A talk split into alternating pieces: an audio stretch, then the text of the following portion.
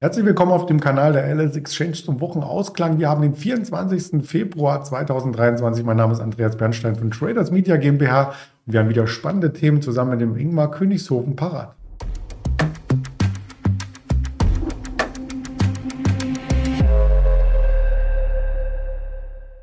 Ich habe schon angekündigt, heute wieder als Interview das Ganze hier und natürlich auch mit dem Risikohinweis, dass wir nur über objektive Finanzfakten sprechen. Das Ganze ist keine Handelsempfehlung oder Anlageberatung, auch wenn wir mal eine persönliche Meinung hier mit reinbringen. Und dafür ist der Ingmar ja unter anderem auch bekannt. Den hole ich gleich mal ins virtuelle Studio. Guten Morgen, Ingmar. Guten Morgen, Andreas. Grüß dich. Wir müssen erstmal über den DAX sprechen. Der hat sich gestern tatsächlich aufgeschwungen, nach ein paar Tagen Richtungslosigkeit das Wochenhoch anzugreifen. Erst einmal gescheitert um die 15.550. Aber die US-Märkte haben sich ja auch sozusagen stabilisiert. Das heißt, ähm, der Bär muss erstmal sich wieder in seine Höhle verkriechen, oder? Muss momentan auf jeden Fall noch abwarten, aber der Bulle ehrlich gesagt auch, wenn man sich das Bild übergeordnet anschaut. Seit Anfang Februar sind wir im DAX im Endeffekt in einer Seitwärtsrange gefangen von ungefähr 400 Punkten. Auf der Unterseite die 15.250 Punkte zu nennen, auf der Oberseite die 15.650 Punkte. Und ja, zwischen diesen beiden Marken läuft es schon seit Tagen, Wochen hin und her. Und jetzt wartet man gespannt natürlich auf einen Ausbruch nach oben oder nach unten. Und das könnte natürlich dann wieder eine gewisse Trendphase nach sich ziehen. Ich gehe weiter davon aus, dass wir eher einen Ausbruch nach unten sehen werden. Warum? Dafür sprechen mehrere Faktoren. Das ist zum einen das Sentiment. Da sind wir im Gier-Bereich weiterhin beim CNN 4 Greed Index. Ähm, das würde als Kontraindikator dafür sprechen, dass wir eher nach unten laufen könnten.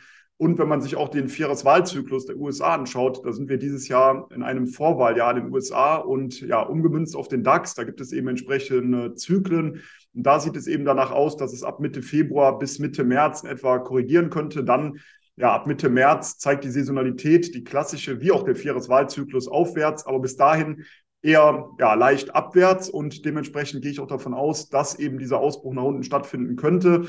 Aber die 15.250 Punkte Marke, die ist natürlich sehr hartnäckig. Das haben wir jetzt in den letzten Handelstagen gesehen. Immer wieder dort ist der Markt nach oben weggedreht. Heißt also, sollte diese Marke brechen, dann würde das wahrscheinlich zu weiteren Verkaufsorders führen. Einige Stops werden sicherlich auch darunter liegen. Und dann wäre das Projektionsziel 400 Euro, äh, 400 Punkte natürlich. Wie komme ich da drauf? Das ist genau dieser Abstand zwischen diesem ja, oberen Seitwärtsrange und der unteren Seitwärtsrange. 15,650 bis 15,250 sind 400 Punkte Differenz. Und wenn man dann eben ein Ziel erörtern möchte, dann nimmt man diesen ja, Ausbruchspunkt und packt die 400 Punkte dran. Also auf der Unterseite wären dann die 14,850 zu nennen, aber natürlich auf der Oberseite ist es ebenso. Also da werden dann die 16.050 als nächstes Kursziel gegeben. Ich gehe, wie gesagt, davon aus, dass wir eher einen Ausbruch nach unten sehen werden. Und ähm, ja, ganz interessant wird es natürlich, wenn es einen Ausbruch geben sollte und der Markt wirklich mal 300, 400 Punkte fällt, ob da nicht vielleicht doch viele Anschlussverkäufe folgen könnten, weil wenn man sich im Markt so umhört, die Institutionellen haben wohl oder einige Institutionelle haben wohl den äh, den Finger am Abdruck. Also wenn dann mal ein Aufwärtstrend bricht, ähm, wie beim DAX dann, dann könnte das schon Verkaufsorders nach sich ziehen. Und ja, wir wissen ja, wie es ist, wenn es fällt, dann kann es mitunter auch relativ schnell gehen, dass ein Markt auch mal dann deutlicher fällt, als man das vielleicht momentan erwartet. Mhm. Noch ist auch das Sentiment in Deutschland ganz gut. Wir haben ja den äh, LSX äh, Sentiment Indikator ins Leben gerufen. Den möchte ich gleich mal anschmeißen, die Maschine. Im Moment habe ich hier unten so ein äh, Dieselaggregat und weg, angeht das Ding. Ja. Gucken, was da rauskommt. Läuft schon, läuft schon. 61, also ein bisschen nachgebend, also ähnlich wie in den USA. Der bezieht sich aber auf den paar hundert, also die 100 größten DAX-Aktien. Der VDAX ist mit dabei, der Bund Future, also ganz genau wollen wir es nicht ähm, sagen. Nicht, dass ähm, hier der Hunger auf weitere Indexstände verloren geht. Apropos Hunger, ich weiß gar nicht, ob du solche Burger auch verzehrst, zumindest in den Niederlanden landen, macht Bayern Meat ähm, hier eine ganz große Verkaufsoffensive. Ja, esse ich tatsächlich auch. Ich bin ja auch äh, Vegetarier, von daher äh, kommt das ab und zu dann doch mal auf den Teller, gerade wenn man unterwegs ist und äh, ja zwischendurch schnell mal einen Burger essen möchte, dann kann das schon mal sein, dass man solche Fleischersatzprodukte benutzt. Ob es dann Beyond Meat ist oder ein anderer, das steht natürlich auf einem anderen Blatt Papier. Aber Beyond Meat habe ich natürlich auch schon probiert. Ist natürlich sehr, sehr ähnlich zum Fleisch. Äh, mittlerweile muss man sagen, wenn, man, wenn es alleine um den Geschmack geht. Und äh, dementsprechend, ja, ist das natürlich ein ganz interessanter Wert, den man sich immer wieder mal angucken muss. Und wenn man gerade eben schon über das Sentiment gesprochen hat beim ja, äh, Lang- und Schwarz-Sentiment, was du eben aufgezeigt hast, ich hatte ja auch über das CNN 4 Greed Index gesprochen, ja, da ist das natürlich immer interessant, das Sentiment allgemein sich anzuschauen, weil gerade diese Hersteller von Fleischersatzprodukten und anderen vegetarischen, veganen Alternativen, die sind natürlich in den letzten Jahren zwischenzeitlich deutlich durch die Decke gegangen. Und ja, wie immer war es dann eben so, dass viele am Ende dieses Aufwärtstrends erst aufgesprungen sind auf diese ähm, ja auf diese Story und die Aktien danach deutlich unter Druck kamen. Wir sehen das ja immer wieder und wir haben schon oft hier darüber gesprochen. Das war bei Wasserstoffaktien so, das war eben auch bei diesen Fleischersatzprodukten so, das war bei 3D-Druck so, das war bei ähm, äh, Kryptowährungen so. Also man muss immer aufpassen und ich bin ja eher ein antizyklischer Trader. Das heißt, gerade wenn ein Markt sehr stark gestiegen ist, ist das für mich nicht mehr interessant, sondern eher jetzt, nachdem die Märkte wieder deutlich unter Druck kamen und gerade bei Beyond Meat, die Aktie stand ja zwischenzeitlich bei über 180 Euro und ist dann bis auf knapp über 10 Euro zurückgefallen. Seitdem wird so ein bisschen Boden gefunden und hier gab es jetzt eben Quartalszahlen, die sind natürlich nicht berauschend. Wir haben ja trotzdem immer noch einen Verlust, die Aktie von 1,05 Dollar gesehen im vierten Quartal. Im Vorjahr waren es noch 1,27 Dollar und die Analystenerwartung war sogar bei 1,18 Dollar Verlust. Also das war etwas besser, als das erwartet wurde, aber auch beim Umsatz musste man einen Rückgang hinnehmen. Nichtsdestotrotz, die Aktie hat jetzt positiv auf diese Zahlen reagiert, weil der Gewinn oder der Verlust, muss man ja vielmehr sagen, nicht so groß ausgefallen ist, wie das vielleicht erwartet wurde. Dementsprechend kann die Aktie deutlich zulegen. Und ähm, ja, zuletzt wurde ein deutlicher Widerstandsbereich um 16 Euro nach oben überwunden. Und ich gehe davon aus, dass jetzt die Aktie Richtung 20, später äh, 25 Euro ansteigen könnte. Und dann gibt es quasi einen extra Burger für dich oder wie belohnst du dich dafür? Das werde ich mir dann überlegen. Äh, ich muss da natürlich ein bisschen auf meine Figur achten. aber, aber, die Idee ist natürlich ganz nett. Ach, egal, man sieht ja nur oben von dir. Also du kannst essen, was du.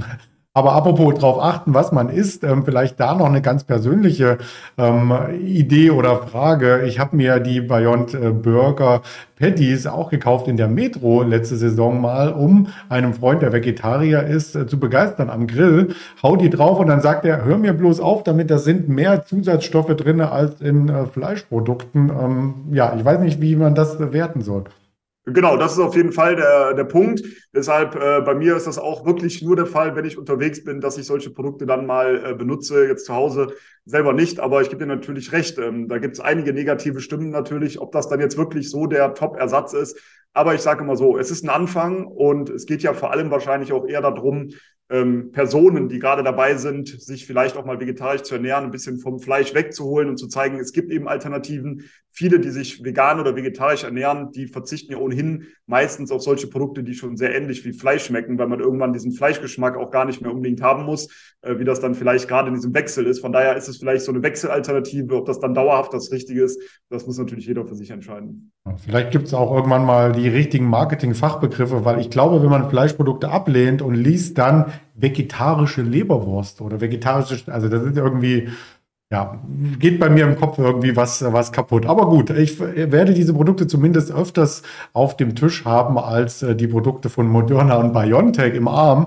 Und die haben tatsächlich die Prognose verfehlt. Und da geht es jetzt erstmal mit den BioNTech-Produkten und mit Moderna ein Stück weit nach unten. Genau, und hier sehen wir jetzt auch wieder genau das, was ich eben schon gesagt habe äh, für die Aktie von Beyond Meat. Auch bei Moderna war es eben so, dass die Aktie ja zwischenzeitlich durch die Decke gegangen ist, genau wie BioNTech natürlich. Das war in der Hochzeit von Corona, wo jeder darüber gesprochen hat und jeder natürlich auch die Aktien entsprechend haben wollte. Und jetzt sieht man eben, dass eine Aktie auch dann mal deutlicher fallen kann. Wir sind ja zwischenzeitlich bei Moderna in der Aktie bei über 400 Euro gestanden ähm, jetzt bei 139 Euro, also ein massiver Abverkauf. Und du hast gerade schon gesagt, hier wurden jetzt auch Zahlen geliefert für das äh, vierte Quartal und natürlich aufgrund der geringe Nachfrage nach Corona-Impfstoffen wurde natürlich deutlich weniger verdient. Der Gewinn, der ist im vierten Quartal um 70 Prozent eingebrochen. Der Gewinn, die Aktie, der lag noch bei 3,61 Dollar. Im Vorjahreszeitraum, jetzt darf man erstaunt sein, lag er noch bei 11,29 Dollar. Und die Erwartung, die war auch höher, die war bei 4,60 Dollar ja, da wurden natürlich die Erwartungen deutlich verfehlt und der Umsatz, der fiel um 29 Prozent im Gegensatz zum Vorjahr. Also man sieht schon, hier kommt natürlich jetzt äh, ein anderes Umfeld. Die Impfstoffe werden nicht mehr so nachgefragt, ob es in Zukunft wieder so sein wird. Das muss man natürlich sehen. Natürlich wird auf der anderen Seite auch viel Geld ausgegeben für die Forschung, natürlich in anderen Impfstoffen. Und vielleicht ist dann demnächst natürlich wieder mal ein Impfstoff dabei, der dann eben eine hohe Nachfrage nach sich zieht. Insgesamt, die Aktie ähm, hat natürlich eine wichtige Unterstützung Unterstützungszone, wenn man sich den Chart anschaut, zwischen 100 und 120 Euro. Das ist wirklich eine massive Unterstützungszone.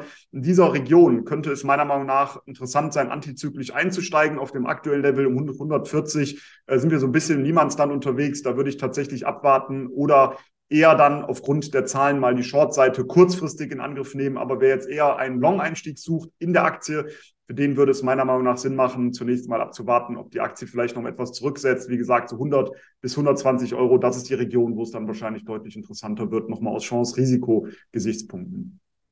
Und wenn es mit Umsatz und Gewinn nicht vorangeht, dann kann man nur die Kosten sparen im Unternehmen. Und das wird häufig äh, assoziiert mit Arbeitskräfte freisetzen, positiv formuliert. Also Kündigung, böse formuliert, das macht BASF.